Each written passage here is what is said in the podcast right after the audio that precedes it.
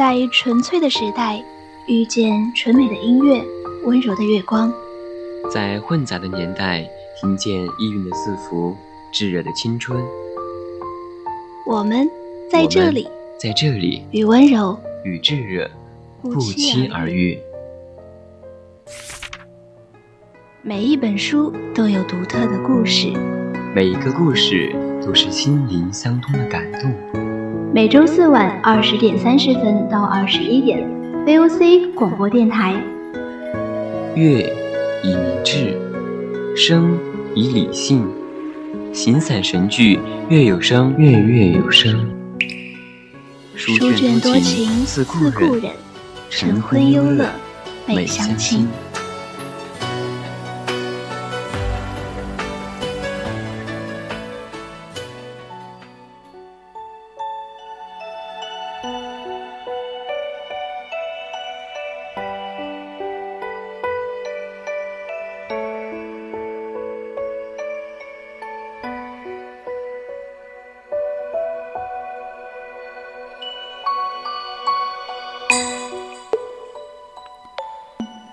爱的各位听众朋友们，大家晚上好。您现在收听到的是四川宜宾学院校园之声 VOC 广播电台，正在为您直播的专栏节目是《月月有声》，我是主播楼安。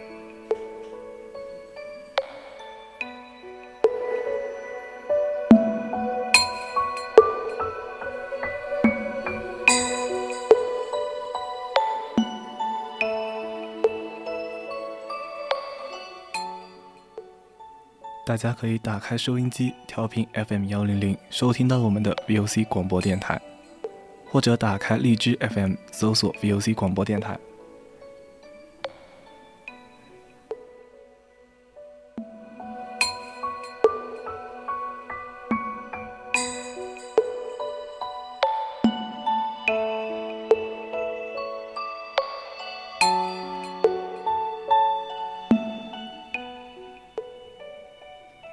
那么今天月月有声的主题是故乡。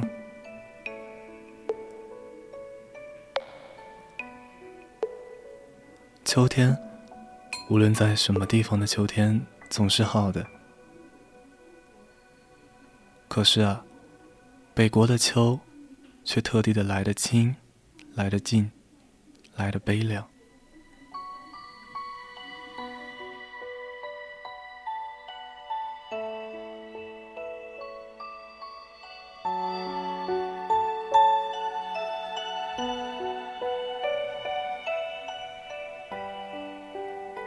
我的不远万里，要从杭州赶上青岛，更要从青岛赶上北平来的理由，也不过想饱尝这秋，这故都的秋味。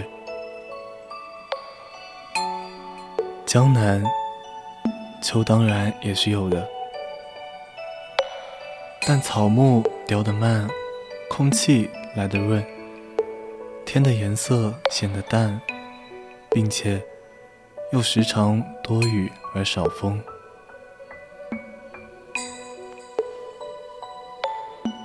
一个人夹在苏州、上海、杭州，又或者厦门、香港、广州的市民中间，浑浑沌沌的过去，只能感到一点点清凉。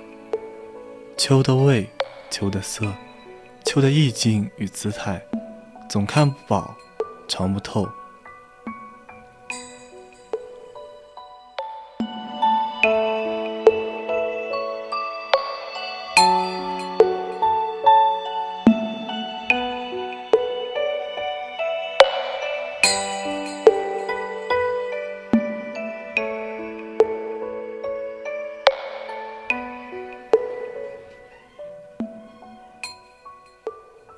秋并不是名花，也并不是美酒，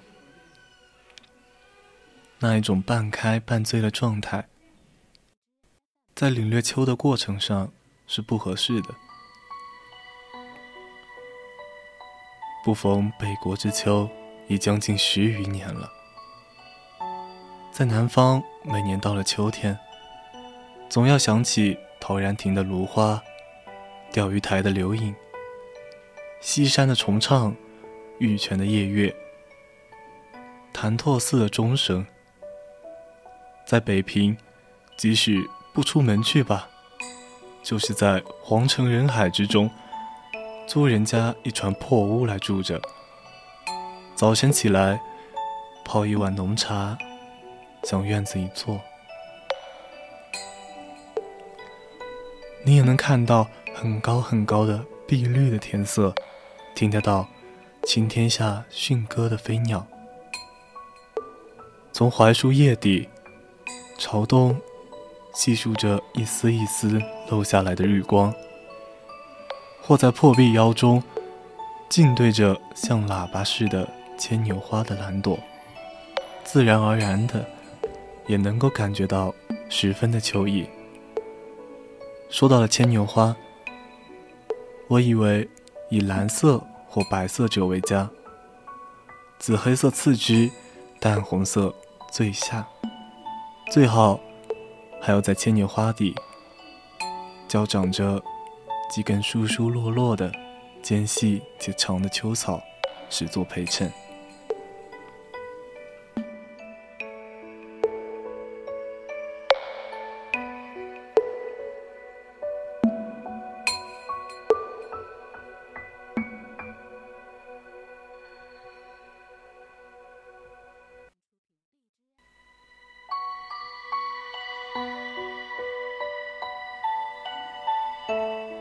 北国的槐树，也是一种能使人联想起秋来的点缀，像花而又不是花的那一种落蕊。早晨起来，会铺得满地，脚踏上去，声音也没有，气味也没有，只能感出一点点细微、柔软的触觉。扫街的，在树影下。一阵扫后，灰土上留下来的一条条扫帚的丝纹，看起来既觉得细腻，又觉得清闲。潜意识下，并且还觉得有点落寞。古人所说的“梧桐一叶而天下之秋”的遥想，大约也就在这些深沉的地方。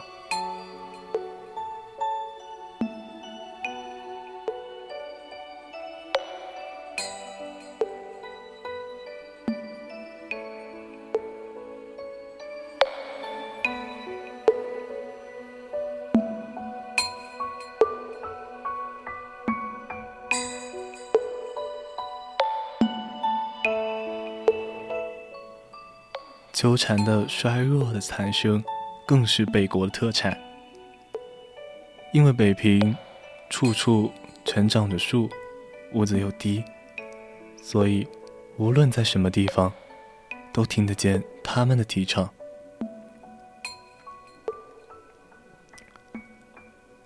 在南方，是非要上郊外或山上去才听得到的。这秋蝉的嘶叫。在北平，可和蟋蟀、耗子一样，简直像是家家户户都养在家里的家虫。还有秋雨里，北方的秋雨也似乎比南方下的齐，下的有味，下的更像样。在灰沉沉的天底下，忽而来一阵凉风，便稀里嗦啰的。下起雨来了，一层雨过，云渐渐地卷向了西去，天又晴了，太阳又露出脸来了。着着很厚的青布单衣，或夹袄曲都，摇着烟管，在雨后的斜桥影里，上桥头树底下。一立，遇见熟人，便会用缓慢悠闲的声调，微叹着互答着说：“唉，天可真凉了，可不是嘛？一层秋雨一层凉了。”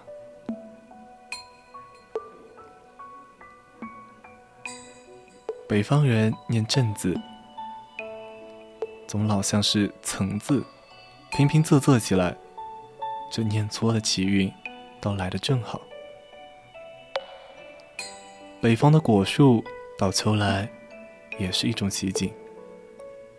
第一是枣子树，屋角、墙头、茅房边上、灶房门口，它都会一株株的。长大起来，像橄榄，又像鸽蛋似的，在小椭圆形的细叶中间，显出淡黄、微黄的颜色。正是秋的全盛时期。等枣树叶落，枣子红完，西北风就要起来了。北方。便是尘沙灰土的世界，只有这枣子、柿子、葡萄，成熟到八九分的七八月之交，是北国的清秋的假日。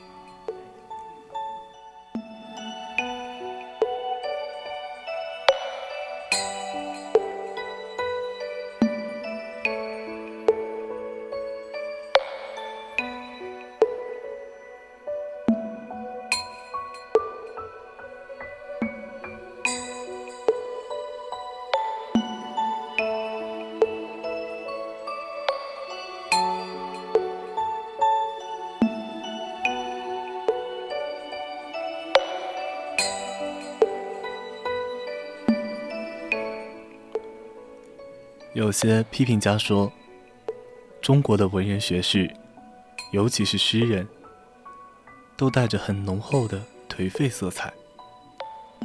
所以，中国的诗文里，颂赞秋的文字特别的多。但外国的诗人，又何尝不然？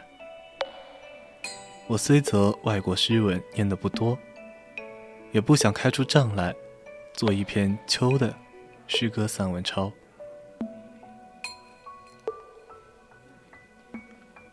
但你若是一番英、德、法、意等诗人的集子，或各国的诗文的来，总能够看到许多关于秋的歌颂与悲啼。各著名大诗人的长篇田园诗或四季诗里，也总以关于秋的部分写得最出色而最有味，足见。有感觉的动物，有情趣的人类，对于秋，总是一样的，能特别引起深沉、悠远、严厉、萧索的感触来的。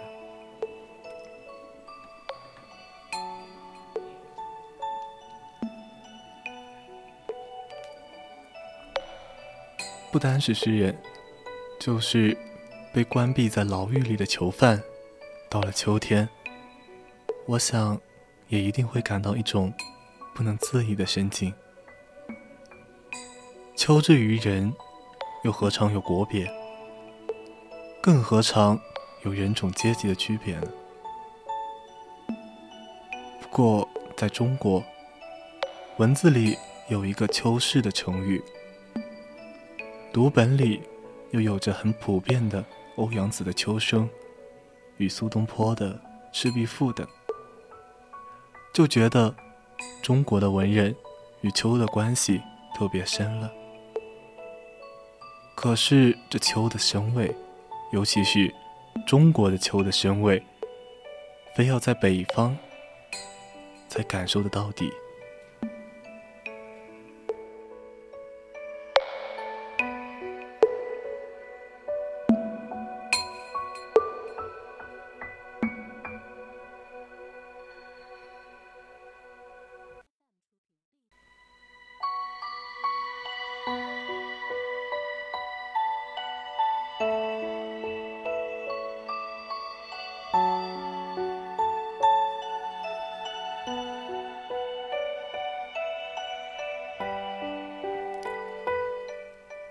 南国之秋，当然是也有它的特异的地方，比如聂四桥的明月、钱塘江的秋潮、普陀山的凉雾、荔枝湾的残荷等等。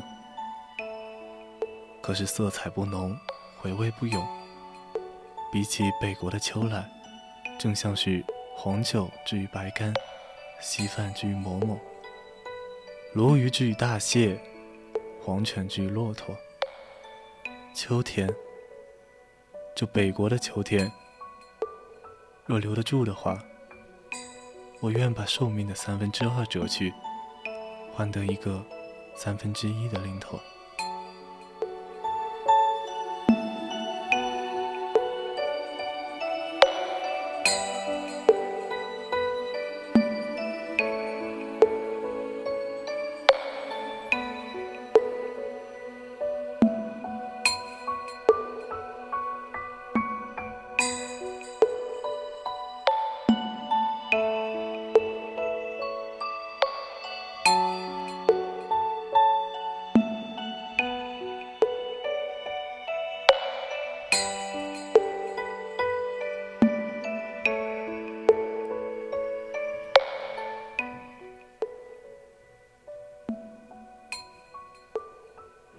若若让我写一本小说，以北平做背景，我不至于害怕，因为我可以捡着我知道的写，而躲开我所不知道的。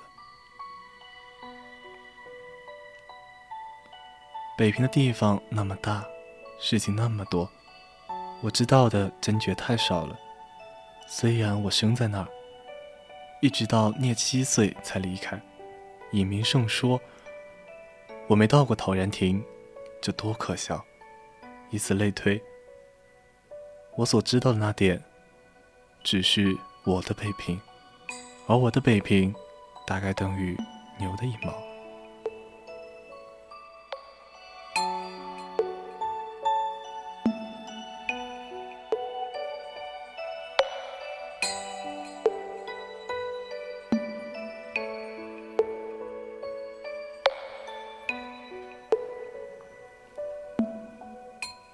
可是我真爱北平，这个爱几乎是要说而说不出的。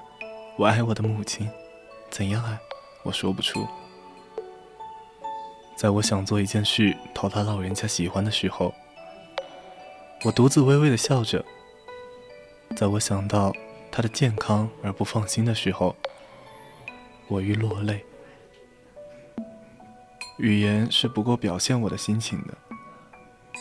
只有独自微笑或落泪，才足以把内心揭露在外面一些来。我挚爱北平，也近乎这个。夸奖这个古城的某一点是容易的，可是那就把北平看得太小了。我所爱的北平，不是枝枝节节的一些什么，而是整个与我的心灵。相粘合的一段历史，一大块地方，多少风景名胜。从雨后什刹海的蜻蜓，一直到我梦里的玉泉山的塔影，都积凑到一块儿。每一小的事件中有个我，我的每一思念中有个北平，这只有说不出而已。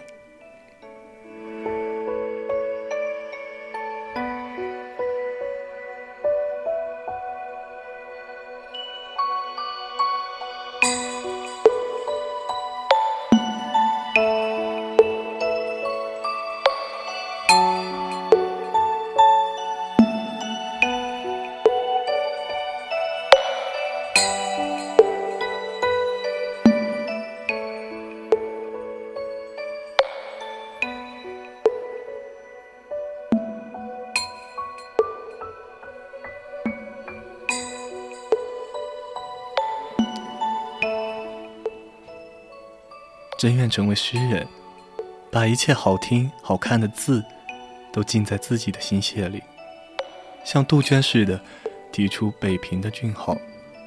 啊，我将永远道不出我的爱，一种像由音乐与图画所引起的爱。这不但是辜负了北平，也对不住我自己，因为我的最初。都得自于北平，他是在我的鞋里，我的性格与脾气，有许多地方是这古城所赐给的。我不能爱上海与天津，因为我心里有个北平。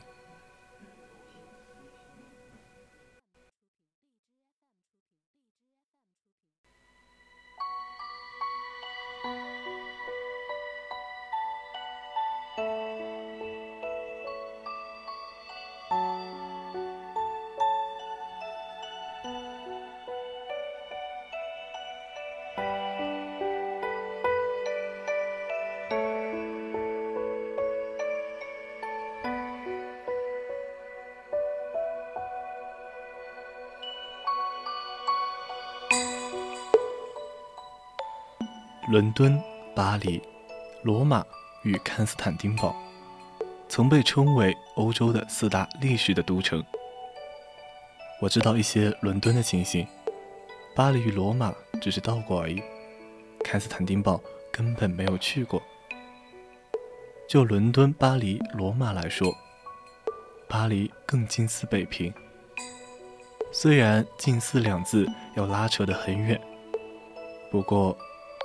假使让我家住巴黎，我一定会和没有家一样的感到寂苦。巴黎，据我看还太热闹。自然，那里也有空旷静寂的地方，可是又未免太旷，不像北平那样既复杂又有个边际，使我能摸着那长着红酸枣的老城墙。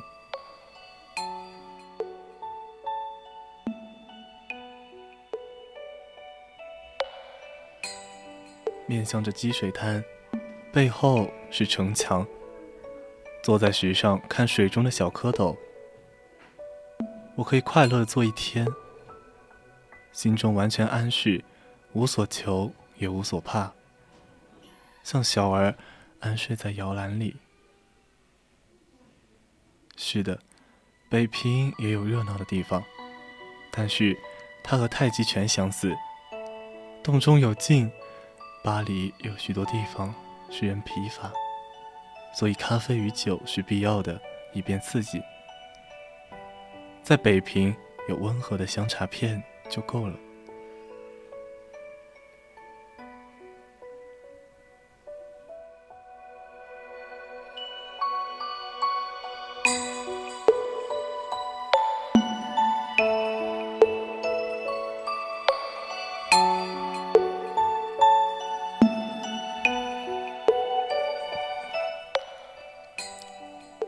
是的，北平是个都城，而能有好多自己产生的花、菜、水果，这就使人更接近自然。从它里面说，它没有像伦敦那些成天冒烟的工厂；从外面说，它紧连着园林、菜圃与农村。采菊东篱下，在这儿，确实可以悠然见南山的。大概把“南”字变个“西”或“北”，也没有多少了不得的吧。像我这样一个贫寒的人，或者只有在北平能享受一点清福了。